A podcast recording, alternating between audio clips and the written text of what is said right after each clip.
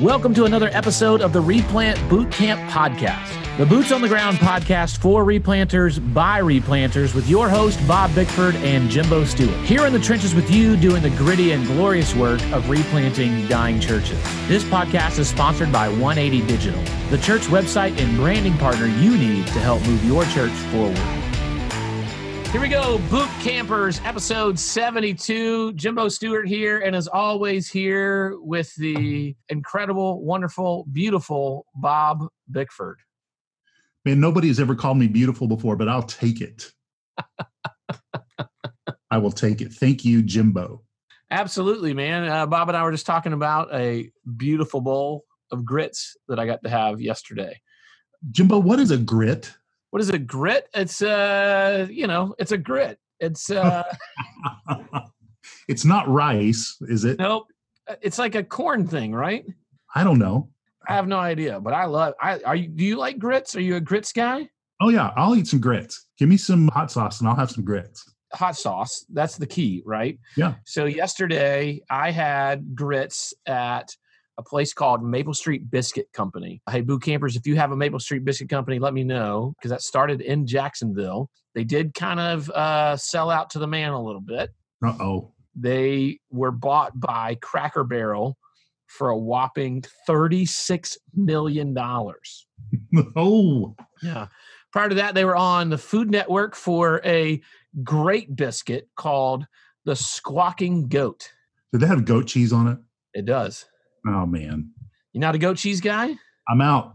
I'm out. Man, I'm not going to lie. I kind of love goat cheese. So it's uh, fried chicken breast, goat cheese that has been, like it's a medallion of it that's been pan-fried, and then homemade or house-made there pepper jelly, just like pouring all over that. Wow. On a, on a biscuit. That is one big breakfast right there, I would imagine. It is. It's it's super filling. So yesterday, though, I was at Maple Street Biscuit Company, and I was not quite that hungry. I was not hungry enough for the Squawking Goat. So I thought, you know, I like grits. Let's see how these guys do at grits. And I ordered the Bluegrass Country Grit Bowl, I believe is what they called it. Was the bowl shaped like a mandolin or a banjo? Nope. Nope, but there was bluegrass playing. The music was. I don't know if it's because I ordered the bowl, if they turned it on, or what happened. But this grit bowl had good bowl of grits. On top of that, a fried egg, okay, over medium, so that the yolk comes out runny. Couple of pieces of thick cut bacon. On top of that, some shredded cheddar cheese sprinkled, and then some Louisiana hot sauce. Man, I I don't think I would need to eat lunch after that, bro. That was some breakfast. That was. That was good. Man, we're starting to turn into Guy Fieri's Diners, Drive-Ins, and Dives here. I'm telling you, at some point, there's just going to be a break-off podcast where we just talk about food. I don't know that anyone would listen to it, but we might do it. Who knows? We'd have fun. But here we are, episode seventy-two, continuing the conversation about the irreducible minimums of ministry. We've been talking about the idea that with so much going on in the world and so many things pulling you so many different directions, it really can be overwhelming to think about all that has to be done. And so at that moment in life, it's always best to just think through what is necessary. What is it that I really need to do and really need to focus on? So we listed six irreducible minimums several episodes ago. You can go to that. Today, I want to talk about make disciples. Probably one of my favorite ones that we're going to talk about, the idea of making disciples. Yeah, because that is our mission, right? Make, yeah. And we say in replanting, uh, John John Mark Clifton, our illustrious leader, says that a replant, one of the key things to do is to make disciples who make disciples who make the community a noticeably better place. Amen. I love, I really do love that definition. Yeah. As we talk about that, we've been working through the irreducible minimums through the filter or the lens of Air Force Leadership Model, PITO, P I T O, personal, interpersonal, team, organizational. And so as, as we think through this personally, Bob, uh, what does it look like to you to be involved in discipleship personally? Just you and yourself. Yeah, well, you got to be a disciple in order to make a disciple, right? Hey. And one of the sayings is you, uh, you will never be able to take somebody to a place that you've never gone yourself. And so that means that you have to be a person who follows Jesus. You know, Paul said, follow me as I follow Jesus, right? And so there's this example that Paul in his own life and his own relationship with Jesus was a follower of Jesus. So he could speak from authority of a, as a follower of Jesus, but he would also have another A word. He would have authenticity, mm. right? Not just a tour guide. He's actually a disciple of Jesus. I think about the idea of discipling yourself, right? Through the, the common means of grace, through spiritual disciplines. There's a book by Tim Keller called Prayer. And at the end of his book, towards the end of the book, he He gives an illustration that I, I really think is important. I've heard somebody say it one way before, and I got what they were trying to say, and I really struggled with a better way to say it. And then I read Tim Keller, and it often happens when you read somebody as smart as Tim Keller, you go, oh, that's how you say it in a better way. Nobody says things better than Keller. Right. So a friend of mine had one time said, man, when you're really going through a spiritual dry dry valley, then man, you, you almost kind of have to fake it till you make it. And I really always struggled with that. The way he worded that, I got what he was trying to say, but I thought there's got to be a better way to say that, right? Mm-hmm. So, so Tim Keller does a really good job with this illustration of imagine that your soul is a boat. And on that boat, there's a sail and there are oars. And you are doing one of four things at all times with your soul in your boat, right? You are either sailing, you are rowing, you are drifting, or you are sinking. When you're sailing, the sails are hoisted, the winds of the Holy Spirit are blowing, and your sails are catching that wind, and things are amazing. It's the mountaintop experiences. It's it's when you are just content in the Lord. You love reading His Word. You love praying. You love interacting with the Lord and doing the spiritual disciplines. It's it's not a duty or a chore or an obligation. It is it is what brings you joy. But then there are seasons where we're not sailing. Maybe our sail isn't up, or maybe the wind doesn't feel like it's blowing for us. And so we're rowing. And so we're still reading our Bible. We're still praying. We're still doing those things, but we're not as aware of God's presence in our life. We, we're not necessarily doubting Him or, or, or anything like that. It just feels like I'm going to read my Bible this morning because I know that's what I'm supposed to do, right? And so you can, you do that in, in hopes that the Lord would would breathe a new wind into your sails. But sometimes you'll get a little bit discouraged and you're no longer rowing and you'll start drifting, which feels very similar to rowing in the sense that maybe you're struggling to f- be aware of the presence of God in your life. You're struggling to feel the wind of His Spirit, but you just quit doing the stuff, right? And so you kind of set the oars aside and you just drift. And what is dangerous when you're drifting is you can end up kind of shifting out of the shipping lanes and you end up isolated and out of where you're supposed to be catching the wind and in the stream. And if you're not careful, you'll start to become so self-focused that you will, instead of spending your energy rowing with the oars that God has given you of spiritual disciplines, you will spend your energy on self-indulgent numbing, and you'll find yourself sinking. And so all of that to say, that was a very quick version of his illustration that he spells out in that book, Prayer. But the key part that I loved what he said is, if you're rowing, just keep rowing and ask God to breathe a new wind into you. If you're drifting, then pick up the oars mm-hmm. and start rowing. If you're sinking, then you need some help and you need to bring somebody alongside you. So I say all of that to say, what does it look like personally to to to be a disciple? And and for me, that was very helpful to think through that of not all seasons are going to be sailing. And so when I'm not sailing, I need to be rowing and I need to be in the Word. I need to be praying. I need to be worshiping with others. I need to be taking communion. I need to be doing those things and and asking God to bring a fresh wind. Love that. That's uh, just sage advice. Don't don't neglect the disciplines, right? You've got to engage in those. And one of the things I think for pastors is really hard is we're always preparing to teach and preach. And especially if you're a bivocational pastor, you're doing so many different things, and it's not right or it's not healthy and helpful to substitute your preaching preparation for your own personal uh, devotional life. Mm-hmm. And and so just want to echo that. You, um, many guys have heard that said before, I'm sure, but man, just get in the Word, pray, and make sure that you're connecting with the Lord. Okay, Bob. So then what does it look like interpersonally to uh, to be involved? I think this is, out of all the irreducible minimums, this is probably the easiest one to answer.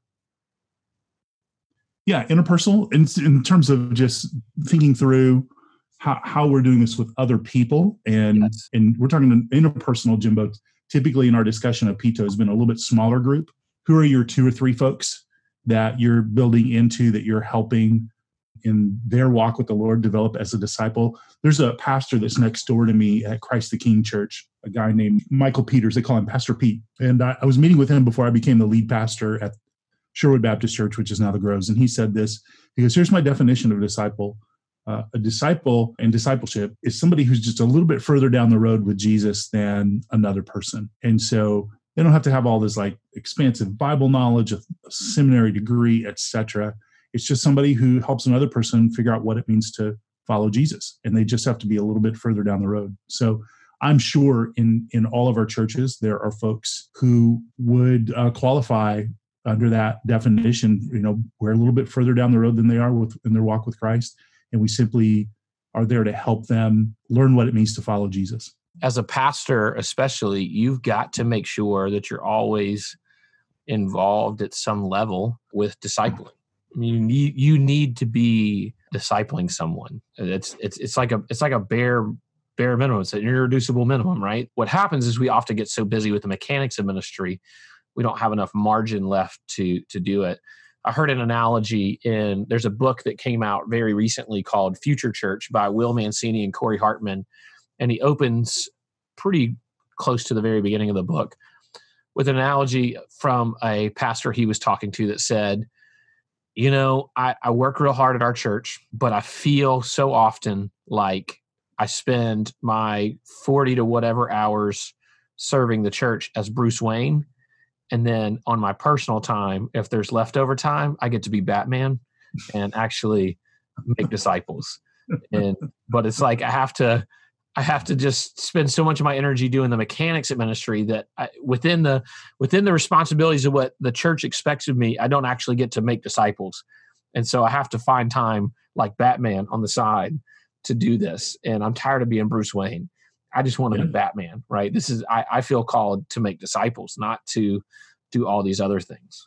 Yeah. You got to flip the script on that, that one. And that, that's a thing where you always just have to have the perspective of, Is is what I'm doing right now an administrative task that could be done functionally by anyone, or is it just me? And it just takes us back to the leveling the church episode with Micah Freeze. You know, we really kind of walked through that. So we'll we'll refer guys back to that one. But I think that there's the most joy that we have in our lives probably as as replanters is when we can actually sit down with somebody and walk them through what it means to follow Jesus, and, and also in a particular area of their life, or how to lead as a, a disciple maker.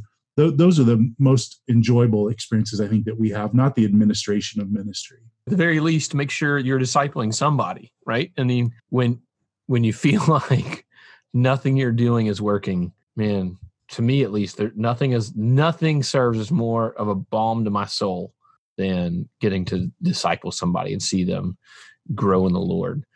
Mm-hmm. So I've got a couple of guys that I meet with weekly where we're going through God's word together and working through things in discipleship. And I mean, it just, it, it excites me to get to do that. So moving from personal to interpersonal to the team, Bob, what does it look like when we're leading a team, whether that be our elders, deacons, if we have any staff or any kind of other formal leadership in the church, small group leaders, Sunday school teachers? How do we lead a team in making disciples? There's a thin dotted line between this one and organizational for me, right? And so we're going to jump to organizational here next. But in terms of team, when, when you mention the word elders, there there's something that's good that we do as an elder team is we, we'll read through books together, or we'll discuss, you know, a particular doctrine or a particular practice of, of being a disciple as a kind of a leader disciple or a lead disciple. So right now I'm I'm working with three guys and helping them understand what it means to be a, a proclaimer of God's word. Mm-hmm. And so as a team, we're looking at, you know, how do you, how do you read a passage? How do you outline a passage? How do you pray through it and think about how to communicate it to the congregation in connecting that with what the needs of our congregation and the focus and the current events that we find ourselves in. So it's almost, that's almost a more technical level of discipleship in terms of team. Because when I think of my team, I think of the elder team. How am I equipping them to do ministry, right? So there's a foundational ministry. There's just being a follower of Jesus, a dad, a husband, a you know, church member, that sort of thing. But then there's the team or the team aspect of being a disciple. We're going to do ministry together. So my mind tends to go to um, how do I equip them to do the ministry uh, that God's called us to as a church? And then in particular, the way that they fulfill that responsibility as a member of the team. Yeah, no, that's really good. I think um, you, there is kind of a formal piece of that with, with your team as you're leading them. But I think also one of the things that hit me about a year and a half, two years ago, is we had talked a lot about discipleship and I was doing discipleship, but there were several of my elders that were not and engaged in that. And so we had some hard conversations about that, and something I wish I would have done early on in the requirements of an elder. But I, I, we started to make it a, we put a time, gave them time to figure it out. And And and I, you know, answered any questions to help equip them to do it. But I did eventually end up saying, hey, we're going to set kind of a deadline that we're all going to agree to, but starting on that date, a requirement of being an elder is that you are an active disciple maker. If you've never done that before, I probably should have asked you, like that should have, that's on me. I should, that should have been part of the, the process. But let me equip you and teach you how to do that. I ended up discipling some of our elders on how to disciple, and just said, hey, after this date, about a year and a half ago, if you're going to be an elder, part of the expectation is that you are an active disciple maker. And I made that shift with our, I say staff, not really paid, but like, you know, people who lead different areas in the church. I made that requirement for them too, and said, I, I want you to know that I would rather know that you've, I don't want you to drop any balls if you don't have to, but I would rather you drop a administrative task or ball than to get rid of making disciples. Ultimately, we've all just need to make disciples. And everything that we're doing needs to be either making a disciple or enabling someone else to make a disciple, right? And or enabling someone else to grow in the Lord. You know, watching babies. You're not really discipling when you want when you watch a baby, but you're freeing up mom and dad to either make disciples or to be discipled in some way. And so let's move from team to organizationally. What is it look like to make disciples organizationally as for the church as a whole?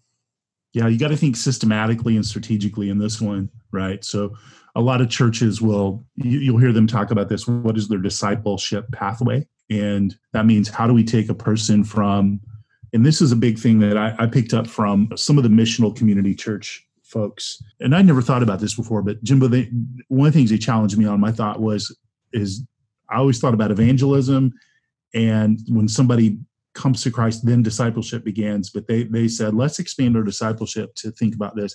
We disciple people towards Jesus, and then we disciple people in Jesus, mm-hmm.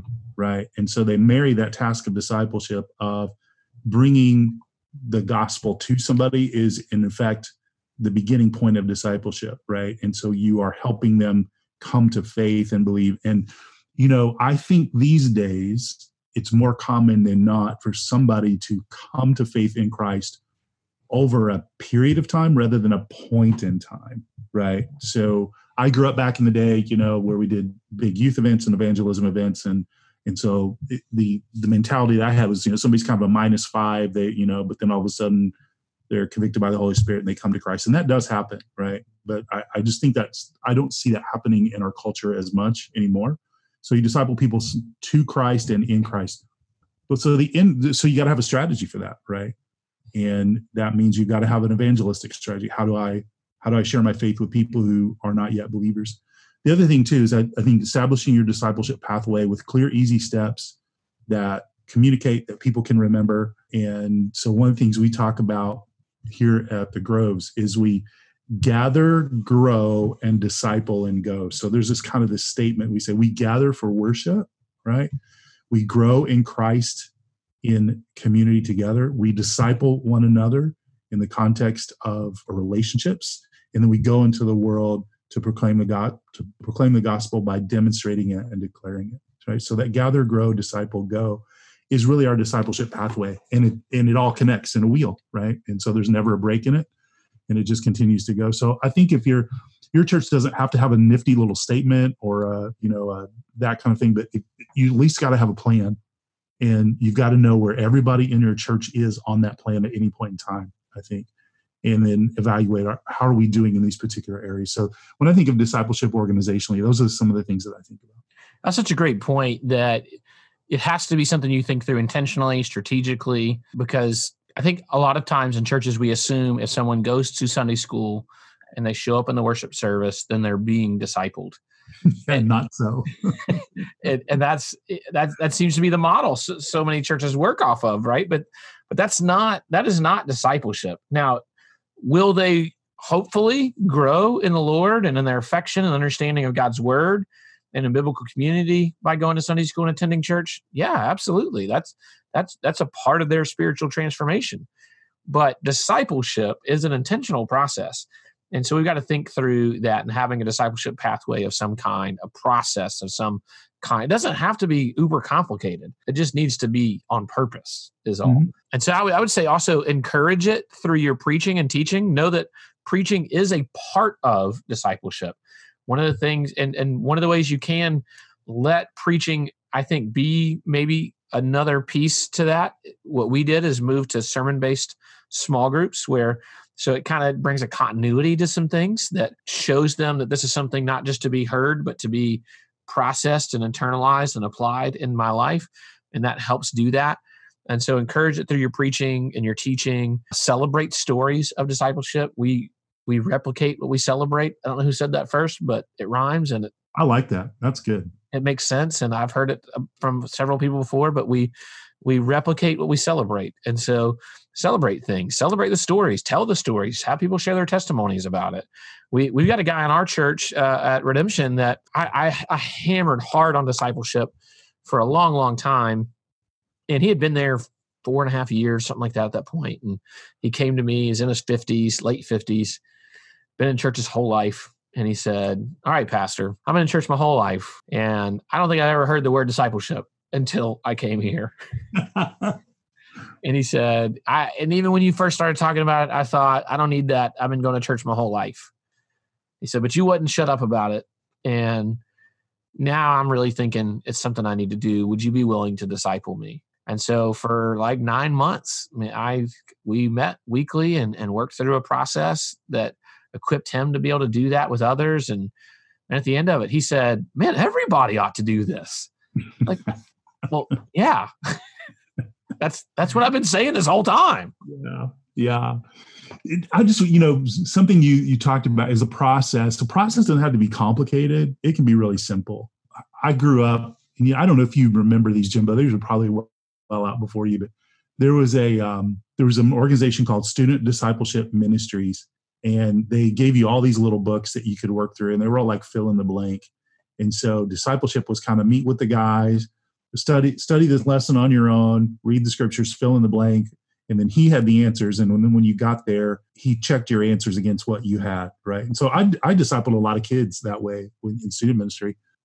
It was, you know, there were some good things, but it seemed like we were, when we did a system like that, it was always just fill in the blanks, right? Mm-hmm. And it wasn't, It, it limited discussion because us type A folks, if we don't get all the blanks filled in, we feel like you're cheating us. Right? Yep. So, so I discipled a different guy, uh, another guy, this is in my adult years, a guy named Darren. Darren was an H V A C guy. I think he might have went to community college. He was a good guy and, and came to the Lord. And I just said, hey, why don't you come by every after, every Thursday afternoon about two thirty, and we'll just we'll sit down. And so our discipleship was, let's talk about your life. Let's open up the scriptures. Let's read the Bible together. And let's talk about whatever's happening in your life. We're going to find a passage of scripture that deals with that. And then we're going to have a conversation about it. right? And we're going to look at some pets. So we just did that. And there's some guys that that's how they do discipleship, right? And and I think for Darren, it it was, and for me, it was really helpful and effective. And I'm saying this in terms of the context of organizational discipleship. Any any Christian who's been walking with Christ for a while, most, I would say, any's a big statement, but but most could, if they have some grasp of the scriptures, a foundational grasp of scriptures, they don't have to go through a ten-week series on this or that.